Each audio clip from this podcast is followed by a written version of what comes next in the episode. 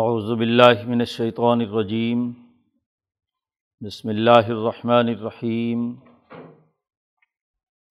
وما كان المؤمنون لينفروا كافة فلولا نفر من كل فرقة منهم طائفة ليتفقهوا في الدين ولينذروا قومهم إذا رجعوا إليهم لعلهم يحذرون يا أيها الذين آمنوا قاتل الذین یلونکم من الکفار ولیجدوا فیکم غلظہ وعلموا ان اللہ مع المتقین وإذا ما انزلت سورة فمنهم من يقول أيكم زادته هذه إيمانا. فأما الذين آمنوا فزادتهم إيمانا وهم يستبشرون. وأما الذين في قلوبهم مرض فضادت ہم رجسن الا رجسم و ماتو ہم کافرون۔ اولا یرون انہم یفتنون فیق العام مرتن او مرتعین سملا یتوبون ولاحم یزک کرون وحیدہ ما انزلت صورت النظر بعضهم الى بعض۔ حل یراکم من احدن سمن صرفوا صرف اللہ قلوبہم بنّم قوم اللہ قہون لقد جا اکم رسول من انفسکم عزیز علیہ ما انتم حریث علیکم بالمؤمنین رعوف الرحیم فعن طول فق الحسبی اللہ لا الہ اللہ علیہ توکل تو وہ رب العرش العظیم صدق اللہ العظیم. یہ صورت توبہ کا آخری رقوع ہے۔ اور گزشتہ رقوع میں یہ بات واضح کی گئی تھی۔ مسلمانوں کو حکم دیا گیا تھا کہ وہ تقوع اختیار کریں اور سچے لوگوں کی مائیت اور صحبت اختیار کریں۔ تقوا کا مطلب اور مفہوم حضرت پیران پیر شیخ عبد القادر جیلانی نے واضح کیا ہے۔ کہ اس کی تشریح قرآن حکیم کی دوسری آیت ان اللہ یامر بالعدل والاحسان و ذی القربہ و ینہا عن الفحشاء والمنکر والبغض اس آیت میں تقوی کی پوری جامعت کے ساتھ تشریح کر دی گئی کہ عدل و انصاف کے حصول کی جد وجہد اسے قائم کرنے کا اللہ نے حکم دیا، صفت احسان حاصل کرنے کا حکم دیا اور لوگوں کے لیے نیکیوں کا حکم دینا، اس کا نظام بنانا اور بدی سے لوگوں کو روکنا فحشا اور بغضا اور منقرات سے لوگوں کو روکنا۔ یہ تقوا کا بنیادی تقاضا ہے۔ گویا کہ گرد و پیش میں دو تمام چیزیں ہیں۔ ان میں یہ سمجھنا کہ اس میں حق کیا ہے اور باطل کیا ہے۔ اور پھر جو حق ہے اسے غالب کرنا اور جو باطل ہے اس کے مٹانے کی جد وجہد اور کوشش کرنا اور پھر یہ سب کام صرف اللہ کی رضا کے لیے کیے جائیں، کسی ریاکاری، دکھاوے یا مالی مفاد اور لالچ میں نہ کیے جائیں۔ یہ تقوا کی بنیادی حقیقت۔ اب اس تقوا کا حصول تبھی ممکن ہے کہ جب ایک سچی جماعت کے ساتھ انسان جڑا ہوا جیسا کہ گزشتہ دو رقوؤں کے مختلف واقعات سے ظاہر ہوا، حضرت ابو خیسمہ رضی اللہ تعالیٰ عنہ حضور کے ساتھ قلبی طور پر جڑے ہوئے تھے۔ تو آپ صلی اللہ علیہ وسلم نے جیسی توجہ فرمائی تو وہ غفلت جو تھی وہ دور ہوئی اور وہ فوراً جماعت کے لیے، جہاد کے لیے روانہ ہو گئے۔ کابب نے مالک جن کا حضور نے جا کر تبوک میں پوچھا تو ان کی توبہ قبول ہوئی، انہیں توبہ کی توفیق ہوئی۔ غفلت اور غلطی سے جو معاملہ ہو بھی جاتا ہے جماعت کی برکت سے اور سچے لوگوں کی مائیت کے نتیجے میں وہ غفلت دور ہو جاتی ہے۔ اب یہ تقوا کے حصول کا بنیادی مطلب دین میں تفقع اور بصیرت حاصل کرنا ہے۔ سچوں کی ساتھ مائیت میں تکلیفیں اور ایزائیں آتی ہیں۔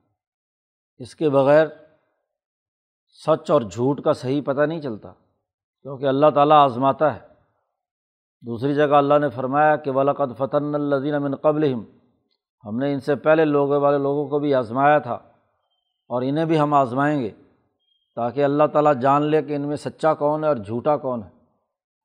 سچوں کے ساتھ رہنے اور سچائی پر قائم رہنے کے لیے مشقت اور محنت اور آزمائش سے دو چار ہونا پڑتا ہے۔ اسی لیے صحبت کے حوالے سے جو حکم دیا گیا تھا کون و صادقین، اس کے بعد ایک آیت میں چھ ایسے معاملات واضح کیے گئے کہ جو مصیبت اور مشقت کے ہو سکتے ہیں، کہ پیاس، بھوک، تکلیف، محنت و مشقت اور دشمن کو ہاں جی روندنے کے لیے انتہائی جد وجہد اور کوشش اور دشمن کو شکست دینے کے لیے کردار ادا کرنا۔ مال خرچ کرنا تھوڑا ہو یا زیادہ اور دور دراز کے اسفار کرنا وغیرہ وغیرہ یہ سب شامل ہے صوفیہ کرام نے اسی سے وہ تمام امور جو قلوب کی تربیت کے لیے اور سچائی کہ اللہ کا سچا عاشق ہے، یہ اللہ کے ساتھ سچا تعلق قائم رکھنے والا ہے۔ تو یہ امور یہیں سے اخذ کیے ہیں۔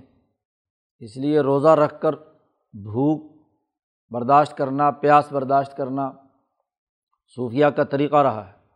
اسی طریقے سے جہاد اور جد وجہد جان قربان کرنے کے لیے، دشمن کے سسٹم کو توڑنے کے لیے نئی جماعتیں بنانے اور مزاحمتی شعور پیدا کرنے کا طریقۂ کار امبیا علیہم السلام کا اور ان کی اتباع میں صحابہ تعبین اور اولیاء اللہ اور صوفیہ کرام کا رہا ہے۔ اس لیے قرآن حکیم نے اجر المحسنین کہا تھا۔ محسنین کا اجر۔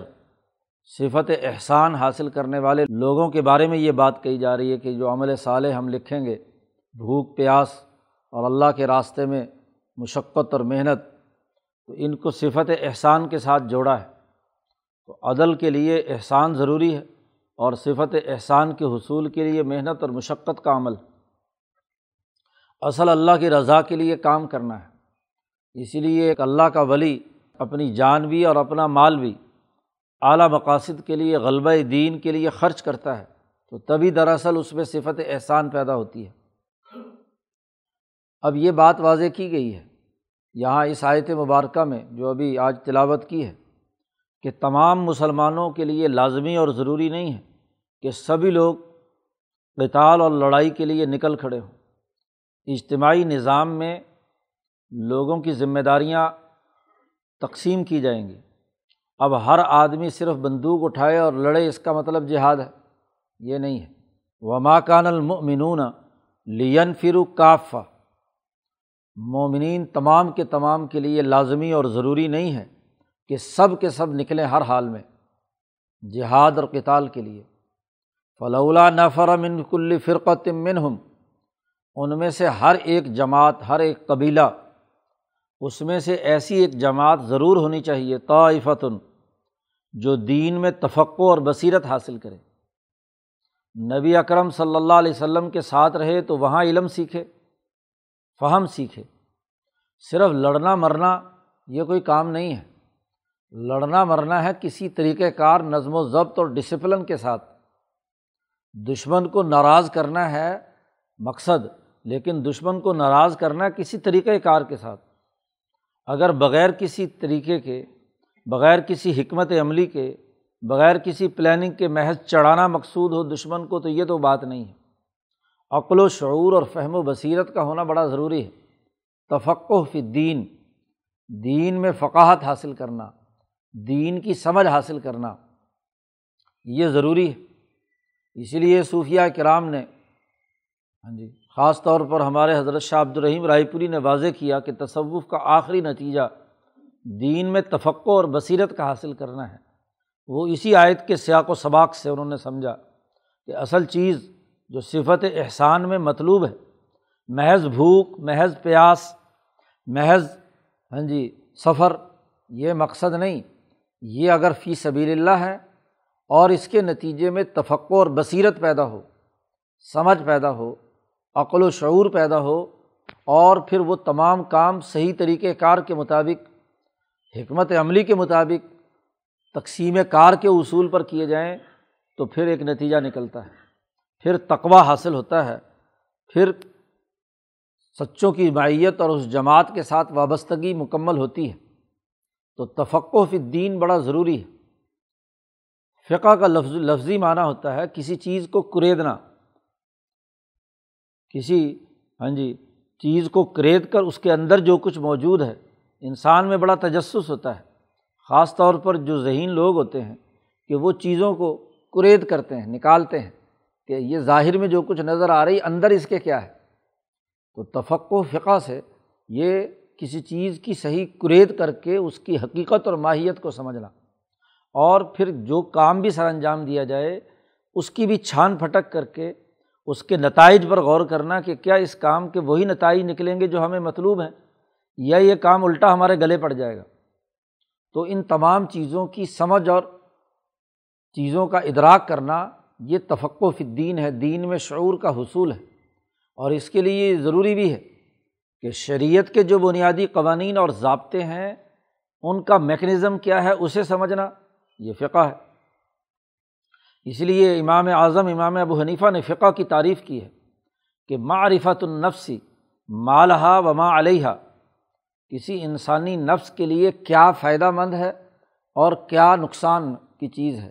ان امور کا تعین کرنا، آپ کی جماعت کے لیے، آپ کی اجتماعیت کے لیے، انسانوں کے لیے کون سی چیز مفید ہے؟ مالحہ انسانوں کے فائدے اور کام میں آئے گی۔ اور وما علیہ اور انسانوں کے خلاف کیا ہے؟ اس جماعت کے خلاف کیا کام ہے؟ تو امور کو سمجھنا اشیا کو سمجھنا، گرد و پیش کے حقائق کو سمجھنا، یہ تفقع ہے۔ اس لیے امام اعظم رحمۃ اللہ علیہ نے اسے صرف قانون یا شریعت تک محدود نہیں کیا۔ یہ بڑی جامع معنی تعریف کی ہے۔ اس میں تصوف بھی آ گیا، طریقت بھی آ گئی، شریعت بھی آ گئی اور سیاست بھی آ گئی، معیشت بھی آ گئی، اجتماعیت کے تمام امور بھی آ گئے۔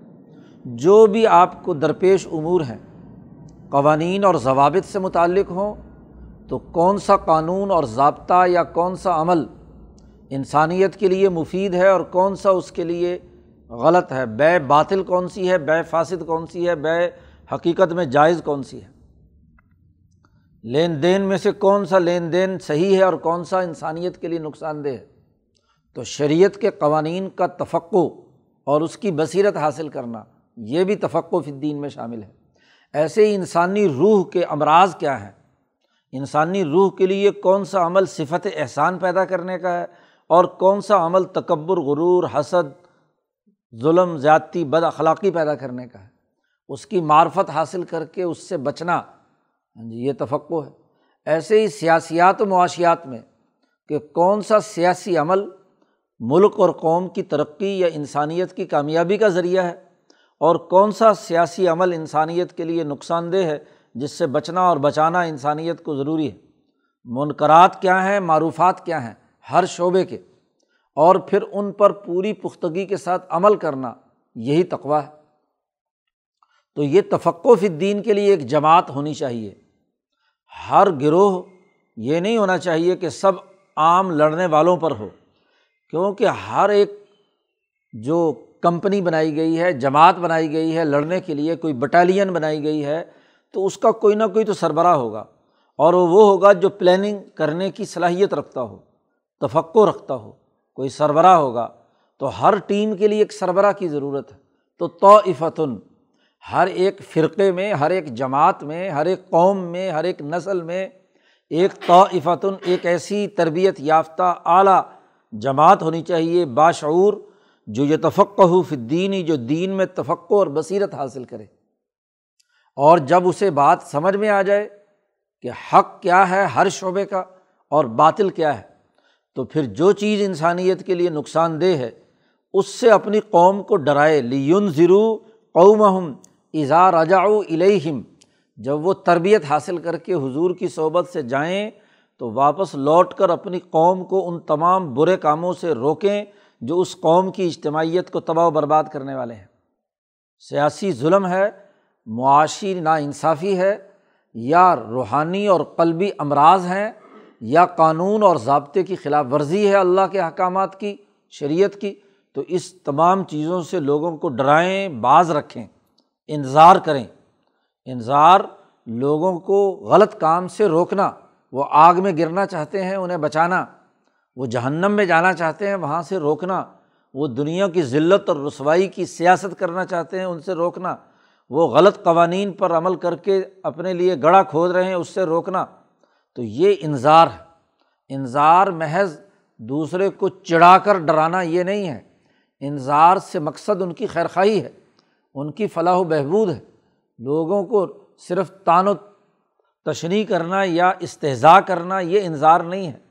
انظار میں خیر خواہی ہے، اس کو بچانے کی حکمت عملی ہے۔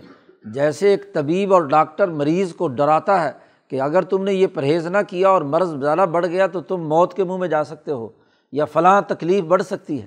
تو یہ اس کی خیرخواہی کے لیے ہے، نہ یہ کہ وہ اس کو کیا ہے، صرف اپنا علم کی چودراہٹ قائم کرنے کے لیے اس کو ڈرا دھمکا رہا ہے۔ تو انظار اس لیے ہے کہ جس کے ذریعے سے وہ غلط کاموں سے بچ سکیں۔ لعلہم یح ضرون تاکہ وہ غلط کاموں سے بچتے رہیں۔ پرہیز کریں وہ ان تمام امور سے جن میں ان کی کوتاہی ہو رہی ہے۔ تو تمام لوگ صرف لڑنے والے ہی نہ ہوں، لڑنے والے سپاہی، ساری کی ساری فوج میں سپاہی سپاہی ہوں۔ کوئی افسر نہ ہو، کوئی کمانڈ کرنے والا نہ ہو، کوئی اس پوری جنگ کی حکمت عملی یا ڈسپلن کے ساتھ کام کرنے والا نہ ہو۔ تو یہ تو بہت بڑی حماقت صورت انفال اور توبہ کا آغاز ہوا تھا جہاد اور کتال سے اور انسانیت کے لیے، ترقی کے لیے جد وجہد اور کوشش سے۔ غزبۂ بدر اور غزبۂ تبوک اس کی عملی مثالیں تھیں۔ اب صورت ختم ہو رہی ہے۔ تو بتلایا جا رہا ہے کہ یہ جہاد اور غزبات یہ لڑائی تفق و فدین کی بنیاد پر ہوگی تو نتیجہ خیز ہوگی۔ اس میں سمجھدار، عقلمند لوگ ہوں گے، صحیح حکمت عملی، نظم و ضبط کے ساتھ دشمن پر وار کرنے کی اہلیت اور صلاحیت رکھنے والے ہوں گے، تو وہی لوگ کامیاب ہیں۔ تو تقوا کے حصول کے لیے جو سلوک ہے، وہ بھوک، پیاس، مصیبت، مشقت، محنت، مال خرچ کرنے، دشمن کو کا مقابلہ کرنے، اس کو ناراض کرنے اور اس پر غلبہ پانے کا یہ سارا سلوک ہے، راستہ ہے۔ اور آخری نتیجہ جو ہے، اس پورے تمام مراحل کے نتیجے میں تفقع اور شعور کا حاصل ہونا ہے، دین میں سمجھ کا پیدا ہونا ہے۔ دین کے تمام امور پر گرفت حاصل کر کے جو غلط چیز ہے، اس سے لوگوں کو روکنا ہے، یہ بھی ایک کام ہے۔ اب اس سے دو طبقے پیدا کرنا مقصد نہیں ہے کہ ایک عمرا اور سیاست دان اور لڑائی لڑنے والے ہوں اور ایک صرف علماء اور فقہا ہوں۔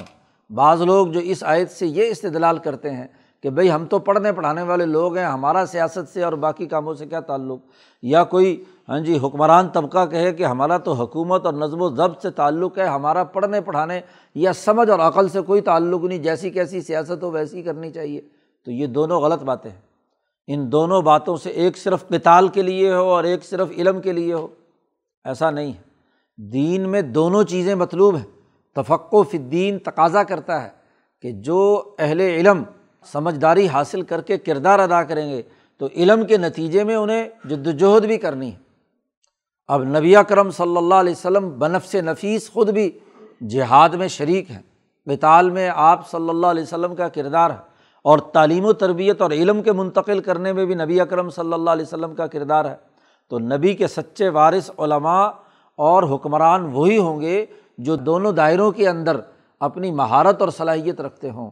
ہاں کم بیش ہو سکتا ہے، تقسیم کار ہو سکتی ہے، لیکن سرے سے اہل علم عمل سے عاری ہو جائیں۔ اور اہل عمل جو ہے وہ علم سے عاری ہو جائیں، یہ دونوں چیزیں غلط ہیں۔ ہاں جی علماء کے لیے بھی ضروری ہے۔ اس لیے مولانا سندھی نے کہا کہ عال علماء کا کام صرف فتوے دینا نہیں ہے، کہ وہ لوگوں کے صرف فتوے دیں اور خود وہ میدان میں نہ نکلیں۔ خود وہ جد وجہد اور کوشش کا کوئی کام نہ کرے۔ تو ایک صرف علم بتلانے والے ہوں اور وہ آرام سے بیٹھے رہیں۔ اور ایک طرف کام کرنے والے ہوں، ایسا نہیں ہو سکتا۔ دونوں کی اجتماعیت سے ایک مجموعی نتیجہ نکلتا ہے۔ اب جب ایسی طاقتور اور مضبوط منظم جماعت جو سمجھداری اور عقل کے ساتھ کام کرنے والی ہے، جہاد و کتال کرنے والی ہے، اسے حکم دیا جا رہا ہے۔ یا یو الزین آمن قاتل الزین یلون کم من القفاری ول یجدو فی کم غلزہ یہاں تفق و فدین کا ایک اہم ترین بنیادی اصول بیان کر دیا۔ اے ایمان والو، تمہاری لڑائی اور جہاد اور کتال تمہارے جو قریب ترین کافر اور ظالم ہیں، سب سے پہلے ان سے تمہارا ہاں جی ٹاکرا ہونا چاہیے۔ جو دشمن تمہارے قریب ہے، تمہارے گرد و پیش میں ہے، جس نے تمہیں اذیت میں مبتلا کیا ہوا ہے۔ اب اگر تم یہ کہو کہ جی ہر کافر سے اور ظالم سے جنگ لڑنی ہے، تو اپنے قریب والوں کو چھوڑ کر دور والوں سے جنگ لڑنے کے لیے میدان میں نکل کھڑے ہو، تو یہ تو حکمت عملی اور تفق و فدین کے خلاف بات ہے۔ بصیرت کے خلاف بات ہے، یہ حکمت عملی درست نہیں ہے۔ صحیح حکمت عملی یہ ہے تفق و فدین اس بات کا تقاضا کرتا ہے، شعور اور فہم، دین کا صحیح سمجھ، سسٹم قائم کرنے کا بنیادی ہاں جی فہم و شعور اس بات کا تقاضا کرتا ہے کہ قاتل الزینہ یلون کم من الکفاری لڑو کتال کرو، ان لوگوں سے جو کافروں میں سے، ظالموں میں سے تمہارے قریب ہیں۔ اور ول یجید فی کم غلزہ اور یہ بھی لازمی اور ضروری ہے کہ وہ تم میں سختی پائیں۔ تم ان ان کے مقابلے میں جد وجہد اور کوشش کرنے میں ایک ہارڈ کردار ادا کرنے والے ہو، سختی کا کردار ادا کرنے والے ہو۔ وہ سمجھے کہ تمہاری جماعت کی اجتماعی طاقت ہاں جی اس کا وہ مقابلہ نہیں کر پاتے۔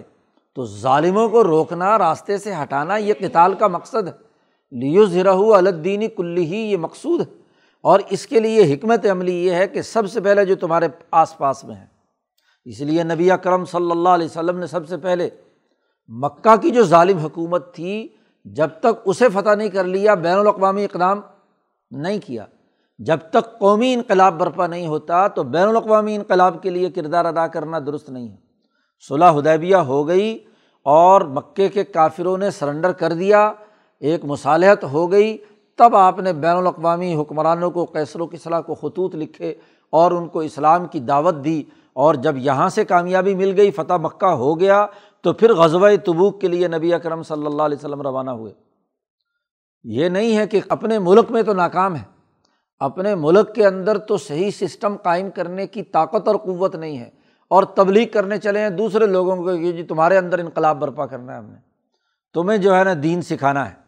سب سے پہلے تو اپنے دائرے کے اندر آ کر، اپنی انسانیت جو اپنی سوسائٹی ہے، وہاں کا نظام تو درست بنا لو۔ تو قاتل الدین یلون کو من القفاری ول یجدوفی کو مغلزہ انیس سو اٹھہتر انہتر میں، اڑسٹھ میں جب یاہیا خان اقتدار میں آیا، ایوب خان کے بعد تو اس نے یہاں سیاسی پارٹیوں پر پابندی لگا دی۔ اور تمام جماعتوں پر جب پابندی لگی تو مولانا یوسف بنوری رحمۃ اللہ علیہ کی قیادت میں ایک جماعت بنائی گئی تھی، نظام العلماء۔ اس کا ایک جلسہ ہاں جی وہاں انیس سو ستر میں بنگلہ دیش میں ہوا، اس کی تقریر ان کی چھپی ہوئی۔ یہاں پراپگنڈا کیا، اس زمانے کے علماء کی اجتماعیت، وہ یہاں ان تمام لوگوں کے خلاف جو امریکی سامراج کے لیے کردار ادا کر رہے تھے، اس کے مقابلے میں وہ جد وجہد اور کوشش کر رہے تھے۔ تو یہاں نام نہاد اسلام پسند جماعتوں نے پراپگنڈا کیا کہ جی روس کے ریچ سے ہمیں خطرہ ہے۔ روس کے خلاف پراپگنڈا ستر کے الیکشن میں عروج پر تھا اور امریکہ کے ساتھ تعلقات تھے۔ تو مولانا بنوری رحمۃ اللہ علیہ نے جو خطبہ استقبالیہ دیا، اس میں کہا کہ ایک وہ دشمن ہے جس نے ہمیں گلے سے پکڑ رکھا ہے، امریکہ۔ جی ڈھائی سو سال پہلے یہاں ہندوستان پر قابض رہا اور انیس سو سینتالیس کے بعد سے لے کر اب تک ہمیں اسلام کے نفاذ کے راستے کی رکاوٹ اور ایک روسی ریچ ہے، وہ دور کھڑا غرا رہا ہے۔ تو سب سے پہلے تو ہمیں جس نے ہمارا گلا پکڑ رکھا۔ پہلے تو اس کے خلاف لڑنا ہے اور یہی آیت پڑی کہ قاتل الدین یلون کم من الکفاری کہ وہ ظالم لوگ جو سب سے پہلے قریب ہیں، پہلے تو ان سے نجات حاصل کرنی ہے۔ اور ول یجد فی کم غلزہ اور اس کے وہ تمہارے اندر سختی پائے کہ وہ ہاں جی دین کے حوالے سے مغلوبیت اور مروبیت کو تمہارے قبول کرنے والا عمل جو ہے، اس کو تمہارے اندر نہ پائے۔ جیسے چاہے مرضی تمہیں استعمال کر لے۔ تو یہ ہمیں ایسے دشمن سے جو باہر کھڑا ہوا ہے، اس سے تو ڈرایا جا رہا ہے۔ اور جو دشمن ملک کے اندر ہے، جس نے ہمارے سیاست، معیشت اور ہمارے سسٹم پر قبضہ کیا ہوا ہے، اس کے بارے میں کچھ نہیں۔ تو قرآن کی جو ترتیب ہے تفق و فدین کا بنیادی تقاضا ہے، وہ یہ کہ جو اپنے ملک کے اندر آپ کو صحیح نظام نہیں قائم ہونے دینا چاہتا، سب سے پہلے تو اس کا مقابلہ ہے بل یجد فی کو مغلزہ والم ان اللہ معلمتقین اور اچھی طرح جان لو کہ بے شک اللہ متقی لوگوں کے ساتھ ہے۔ تقوا کے حصول کا ذریعہ یا الزین امن الطق اللہ سے بات شروع کی اور پھر اس کا طریقۂ کار بتلایا کہ سلوک کے یہ تمام راستہ راستے طے کرنے ہوں گے تربیت کے۔ مصیبت کے، مشقت کے، یہ تمام امور سر انجام دینے ہوں گے تفق و بصیرت حاصل کرنی ہوگی۔ اور پھر اس کے نتیجے میں جو قریب ترین دشمن ہے، اس کے مقابلے میں حکمت عملی بنانی ہے جدوجہد اور کوشش کرنی ہے۔ تو ایسے متقی لوگوں کے ساتھ اللہ ہے۔ جب متقی لوگ معاذ صادقین ہوں گے، تو اللہ ان مال متقین ہوگا۔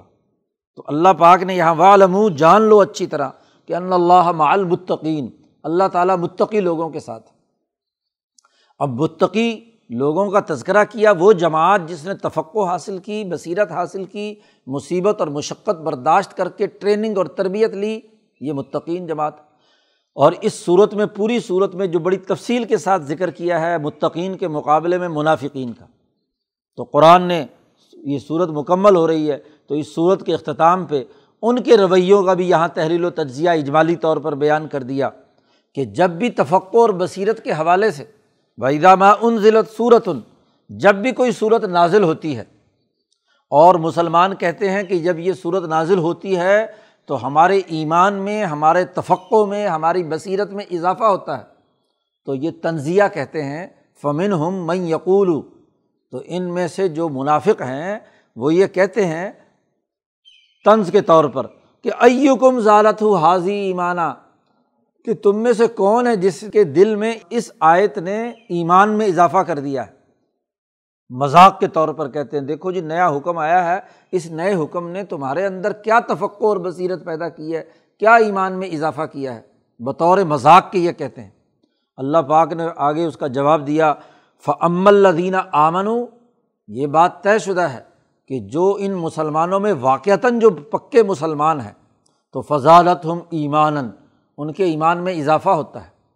جب بھی انہیں دین کی ایک نئی بات معلوم ہوتی ہے، تو عقل اور سمجھ کی ایک نئی بات معلوم ہوتی ہے۔ ان کے تفقوں میں اضافہ ہوتا ہے، ان کی سمجھ میں اضافہ ہوتا ہے، ان کے ایمان میں اضافہ ہوتا ہے۔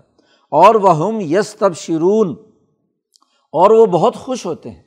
جو علم کا متلاشی ہوتا ہے، سچا طالب علم ہوتا ہے، جب جب اس کو ہر دن ایک نئی علمی بات، ایک نیا منہج ایک نیا قانون اور ضابطہ سمجھ میں آتا ہے تو ایک دلی خوشی اس کو حاصل ہوتی ہے۔ اس کے ایمان کے اندر ایک فرحت پیدا ہوتی ہے، خوشی حاصل ہوتی ہے۔ وہ ہم یس تب شرون اور وہ ام الدین فی قلوبی مرض، اور جن کے دلوں میں مرض ہوتا ہے، تو جب بھی عقل اور شعور کی بات ان کے سامنے نئی بیان کی جائے، تو فضادت ہم رج سن الا رج سے ہم تو وہ سوائے گندگی بڑھانے کے اور کوئی کام نہیں کرتی کیونکہ وہ اس آیت جو عقل کی بات ہے، اس کی مزاحمت کرتے ہیں مرض کی وجہ سے، اس کا انکار کرتے ہیں۔ تو اس انکار کے نتیجے میں ان کے دل کا مرض مزید بڑھتا ہے۔ پہلے بھی گندا تھا، مزید گند بڑھ گیا۔ فضادت ہم رج سن الا رسم ان کی گندگی پر ایک اور گندگی اس کے اوپر بڑھا دی جاتی ہے۔ اور وما تو ہم کافرون۔ اور وہ اس حال میں مریں گے کہ وہ کافر ہوں۔ بظاہر مومن ہے بظاہر اس جماعت کا حصہ اپنے آپ کو قرار دے رہے ہیں، لیکن مریں گے کفر کی حالت میں، کیونکہ جیسے دن بہ دن گندگی بڑھتی جاتی ہے، جب بھی ایک نیا حکم شرعی آتا ہے یا نئی عقل و شعور کی بات سامنے آتی ہے، تو جیسے ہی وہ اس کا انکار کرتے ہیں، پچھلی گندگی تو تھی ہی، اگلی گندگی میں مزید اضافہ ہو جاتا ہے۔ قرآن نے کہا، موسل سچے مسلمانوں کو اولا یرونا؟ کیا انہوں نے یہ دیکھا نہیں؟ کہ انہم یفتنون فی کل عام مرتن، بلکہ ان کو بھی کہا کہ تم نے اپنے آپ کو دیکھا نہیں، یہ دیکھتے نہیں ہیں کہ یہ ہر سال ایک مرتبہ یا دو مرتبہ آزمائے جاتے ہیں۔ جماعت کی آزمائش ضروری ہے۔ سال میں کم از کم دو مرتبہ اور ایک مرتبہ ایک مرتبہ تو لازمی ہے ورنہ دو مرتبہ۔ ہر مسلمان کو سال میں آزمایا جائے گا۔ جی سال میں ایک مرتبہ تو ضرور آزمانا ہے۔ رمضان المبارک کے مہینے میں۔ اور اسی طریقے سے آگے حج یا عیدین کے موقع پر۔ دونوں موقعوں پر سال میں دو دفعہ۔ اور ایک دفعہ رمضان۔ اب بھوک، پیاس، مشقت کا مہینہ رمضان کا مہینہ ہے۔ اسی طریقے سے کوئی اور عبور ایسے جن سے ان کا امتحان لیا جا سکے کہ یہ تفقع حاصل کر چکے ہیں یا نہیں۔ تو چھ مہینے بعد ایک دفعہ ضرور کیا ہے؟ امتحان لیا جانا ضروری ہے۔ تبھی پتہ چلے گا، ہر چھ مہینے بعد ایک نیا ریفریشر کورس کرانا ضروری ہے تاکہ منافق اور سچے کا پتہ چل جائے۔ سمجھدار اور غیر سمجھدار بے وقوف کے درمیان فرق اور امتیاز پیدا ہو جائے۔ کیا یہ ہر سال آزمائے نہیں جاتے؟ سم ملا یا توبونا پھر بھی توبہ نہیں کرتے۔ ہر چھ مہینے بعد ان کا جائزہ ہوتا ہے۔ ہر چھ مہینے بعد ان کے ان کے لیے پروگرام منعقد کیا جاتا ہے، پھر بھی کیا ہے، یہ توبہ نہیں کرتے، اپنی غفلت دور نہیں کرتے، نئی بات نہیں سمجھتے، نیا جو قانون اور ضابطہ آیا ہے اس کو نہیں مانتے، اپنی پچھلی غلطیوں کا تدارک نہیں کرتے ولاحم یزک کرون اور یہ اس سے نصیحت بھی حاصل نہیں کرتے۔ وحیدہ انزلت صورتن جب بھی ان کے اوپر کوئی نیا حکم آتا ہے، اللہ کی طرف سے نازل ہوتی ہے کوئی صورت تو نظر بعض ہم الہباز تو اس کا مذاق اڑانے کے لیے ایک دوسرے کو دیکھتے ہیں ہاں اشارے کرتے ہیں۔ نظر بعض ہم الہباز حل یراکم من احدن اب چونکہ وہ آیت یا وہ حکم، وہ جتنے وہاں منافق مریض بیٹھے ہوتے ہیں، ان کے مرض کا پول کھول رہی ہوتی ہے، ان کی خرابیاں بیان کی جا رہی ہوتی ہیں۔ تو وہ جو مجمے میں بیٹھے ہوئے ہوتے، منافق تھے، ہوتے تھے، وہ ایک دوسرے کو دیکھتے تھے کہ کہیں کوئی ہمیں دیکھ تو نہیں رہا، اور پھر چپکے سے کھسک جاتے تھے۔ کہ اب یہ ہمارے خلاف بات شروع ہو رہی ہے، تو لہٰذا یہاں سے کیا ہے؟ نکلو۔ یہ نفاق کے مرض کی سب سے بڑی علامت۔ اور جو آدمی صحیح طریقے سے صدقے دل کے ساتھ ہے، تو اسے اپنی کمزوریوں کا احساس ہوتا ہے اور کمزوریوں کو دور کرنے کی فکر کرتا ہے کہ مجھ سے یہ غفلت ہوئی ہے، تو اس غفلت سے میں نکلوں۔ اسی لیے نبی اکرم صلی اللہ علیہ وسلم کا معمول تھا۔ آخری وقت میں جا کر منافقوں کو اپنی مجلس سے نام لے کر نکالا۔ ورنہ نبی اکرم صلی اللہ علیہ وسلم کا دستور بھی ہے اور آپ صلی اللہ علیہ وسلم نے ہدایت بھی کی ہے کہ مجمع عام میں جو لوگ موجود ہوں ان میں کسی کا نام لے کر کوئی تنقید نہیں کرنی چاہیے۔ اجمالی طور پر گفتگو کی جائے، جو سمجھدار ہوگا، از خود سمجھ جائے گا کہ میری خرابی کی طرف اشارہ ہو رہا ہے۔ میرے مسئلہ ڈسکس ہو رہا ہے، لیکن نام لے کر کسی کی توہین کرنا مجمع کے اندر یہ بات درست نہیں ہے۔ اب یہاں آیت آئی اور آیت نے آ کر مجموعی طور پر خرابی بیان کی۔ کہ یہ یہ مرض ہے۔ جیسا کہ پیچھے پوری تفصیل کے ساتھ اس صورت میں بیان کیا گیا۔ تو یہ ایک دوسرے کو دیکھتے ہیں۔ حل یراکم من احادن کوئی مسلمان تمہیں دیکھ تو نہیں رہا۔ سمن صرف ہو پھر وہاں سے کھسک جاتے ہیں۔ بھاگنے کی کوشش کرتے ہیں۔ اصل بات یہ ہے کہ صرف اللہ قلوب اللہ نے ان کے دلوں کو حق سے پھیر دیا ہے۔ بے اس لیے کہ قوم اللہ یف یہ سمجھ رکھنے والی قوم ہی نہیں ہے۔ سمجھنا ہی نہیں چاہتی بات کو۔ حالانکہ دین کا کام تو تفقع اور بصیرت ہے، اور یہ تفقع اور بصیرت حاصل نہیں کرنا چاہتے، بس صرف ہاں جی علوم پہ سے گزرنا چاہتے ہیں۔ ایک آدمی کتاب پڑھتا ہے، محض اس لیے کہ چلو جی فلوبوری برکت بس پڑھ لیں گے تو برکت حاصل ہو جائے گی۔ میں علامہ اور مولوی کہلاؤں گا، ڈگری مل جائے گی۔ اور ایک وہ ہے جو بڑی گہرائی کے ساتھ کتاب کا جائزہ لیتا ہے، اس میں ہے کیا؟ اس کو سمجھتا ہے، بغیر سمجھے آگے نہیں بڑھتا۔ جی۔ تو وہ تفقع اور بصیرت کے ساتھ اس کی سمجھ بڑھے گی اور جو صرف ویسے ہی برکت کے لیے بیٹھا ہوا غفلت کے ساتھ، اسے کیا سمجھ میں آئے گی؟ تو یہ سمجھ نہیں، سمجھنا نہیں چاہتے، اس لیے اللہ نے ان کے دلوں کو پھیر دیا اور یہ حضور کی مجلس سے بھی اٹھ کر چلے گئے۔ حالانکہ نبی کی حالت تو یہ ہے لقت جا اکم رسول من انفسکم۔ تمہارے پاس رسول آئے ہیں تمہارے میں سے ہی۔ اللہ تعالیٰ رسول بنا کر کسی فرشتے کو بھیجتا، کسی دیو کو بھیجتا، کسی جن کو بھیجتا، تو اس سے تو تم مانوس ہی نہیں ہو سکتے تھے۔ تمہارے اپنے خاندان، اپنے کنبے، اپنے علاقے اور تمہارے جیسے بشر اور انسان تمہارے لیے رسول بنا کر بھیجے ہیں۔ اور تمہارے میں سے ہیں عزیز العلیہ ما انت تم تمہیں جب تکلیف پہنچتی ہے تو وہ ان پر بڑی بھاری گزرتی ہے۔ تمہاری مصیبت اور مشقت کو وہ بڑی ہاں جی برداشت کرتے ہیں۔ بڑی تکلیف ہوتی ہے جب انسانوں کو تکلیف ہوتی ہے۔ ظلم جب ہوتا ہے تو حضور کو بڑی تکلیف ہوتی ہے۔ عزیز علیہ ما انت تم عزیز طاقتور کو کہتے ہیں ویسے، لیکن یہاں بھاری بوجھ ہوتا ہے ان کے اوپر، تکلیف ہوتی ہے۔ حضور کا یہ وصف جو عزیز ہونے کا ہے، یہ حضور صلی اللہ علیہ وسلم پر بھاری گزرتا تھا۔ لوگوں کا مظلوم ہونا، لوگوں کے اوپر زیادتی کا ہونا لوگوں کا تکلیف میں مبتلا ہونا، تو تمہاری تکلیف نبی پر، تمہاری تکلیف شاک گزرتی ہے، بھاری گزرتی ہے۔ اور حریث علیکم بالمؤمنین، اور تمہاری بھلائی پر ہاں جی حریث ہے حضور کو یہ ہر وقت فکر دامن گیر رہتی ہے۔ حضور اس لالچ میں رہتے ہیں کہ ہر آدمی مسلمان بن جائے، اس کے اخلاق درست ہو جائیں، ہر انسان سدھر جائے۔ تو ایک طرف عزیز ہیں کہ تمہیں اذیت پہنچتی ہے تو حضور کو تکلیف ہوتی ہے۔ ایسا رسول بھیجا۔ اور تمہیں تمہاری خیر خواہی پر حریث ہیں۔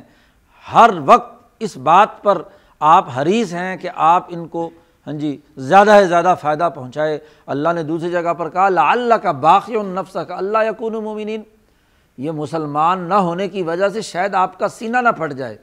اتنے حریث ہیں، اتنی آپ جد وجہد اور تگ و دو اور مصیبت برداشت کرتے ہیں کہ یہ تمام کے تمام لوگ مسلمان بن جائیں، کلمہ پڑھیں، دین کو سمجھیں، توقع اور بصیرت حاصل کریں۔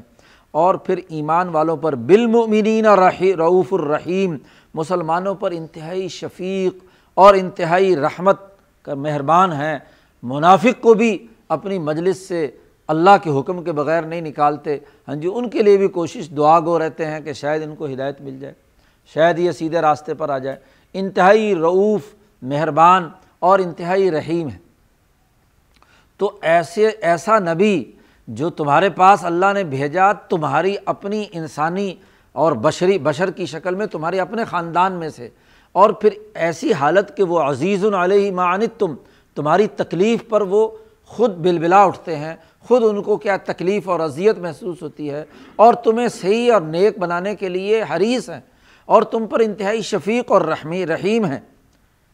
اس کے باوجود بھی لوگ اس نبی کی بات نہ مانیں تو یہ بہت بڑی حماقت ہے۔ فعین طول اگر پھر بھی تم روگردانی کرتے ہو، ایسے قائد، ایسے مشفق رہنما اور ایسے انسان کی دعوت اور تبلیغ اور اس کی تفقع اور بصیرت کو نظر انداز کر کے اگر تم پھر بھی روگردانی کرنا چاہتے ہو، تو فقل، اے محمد صلی اللہ علیہ وسلم، اعلان کر دیجیے کہ حسبی اللہ، میرے لیے اللہ کافی ہے۔ تم میں سے اگر ایک آدمی بھی میرے ساتھ نہ ہو تو میں تو یہ کام کرتے ہی رہوں گا یہ مطلب ہے اس کا کہ میں تو اللہ کی رضا کے لیے آیا ہوں۔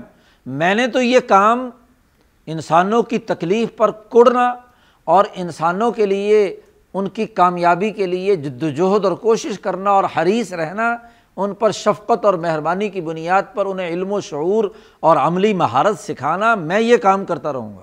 میرے لیے اللہ کافی ہے۔ تم میں سے اگر کوئی نہیں مانتا تو قرآن نے کہا بھائی ان تطول یس تبدیل قومن غیرہ کم سملا یقون و امثال کم اگر تم روگردانی کرو گے جہاد اور کتال سے تفقع اور بصیرت کے حاصل کرنے سے، دین میں سمجھ پیدا کرنے سے، تو کوئی اللہ نے تمہارا ہی تو ٹھیکہ نہیں اٹھا رکھا۔ اگر تم روح گردانی کرو گے تو یس تبدیل قومن غیرہ کم اللہ تعالیٰ تمہارے علاوہ کسی اور قوم کو بھیج دے گا۔ تم اپنی جگہ پر بیٹھ کر اعلیٰ مقاصد اور صحیح اصولوں پر یہ کام کرتے رہو۔ کسی سے نہیں گھبرانا، اعلان کر دو، حسبی اللہ، میرے لیے اللہ کافی ہے۔ لا الہ اللہ ہوا، اللہ کے علاوہ کوئی اور خدا نہیں ہے۔ علیہ ہی توکل تو میں اسی پر توکل اور بھروسہ کرتا ہوں۔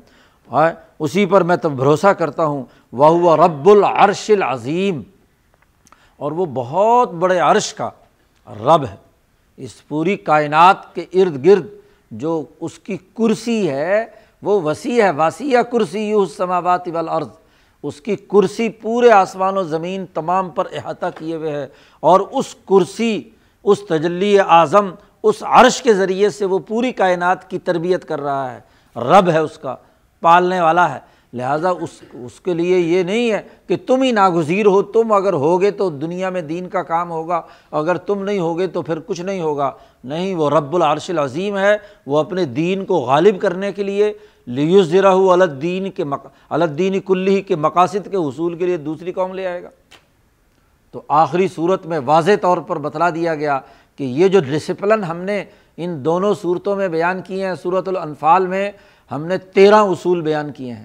اور اس کے بعد صورت برات کے اندر بین الاقوامی غلبے کے اصول بیان کیے ہیں۔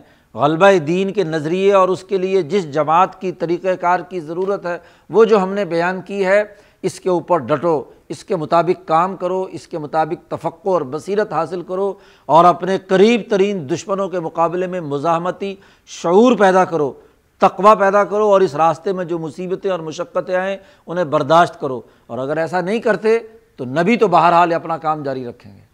ہاں جی نبی کے جو سچے عاشق اور ان کے وارث ہیں، وہ اپنا کام جاری رکھیں گے۔ یہاں تک صورت مکمل ہوتی ہے، تو یہ سبا مسانی سات صورتیں یہاں مکمل ہو گئیں، جس میں دین کا مکمل نظام فکر و عمل اللہ تبارک و تعالیٰ نے بیان کر دیا۔ ان سات صورتوں میں صبا مسانی جنہیں کہا جاتا ہے، ایک مکمل نظام فرد کی ہاں جی شخصیت کی تعمیر سے لے کر بین الاقوامی ارتفاق تک اور بنیادی اخلاق تحالت سے لے کر بین الاقوامی غلبے کے لیے عدالت کا نظام قائم کرنے تک کے تمام امور، اس کا اجتماعی نظام، وہ قرآن پاک ان دس پاروں میں اللہ تبارک و تعالیٰ نے مکمل طور پر بیان کر دیا۔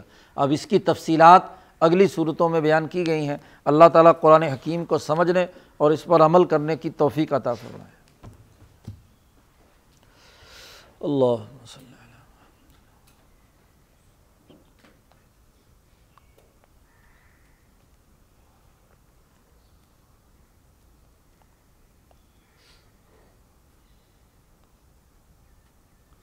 اجمعین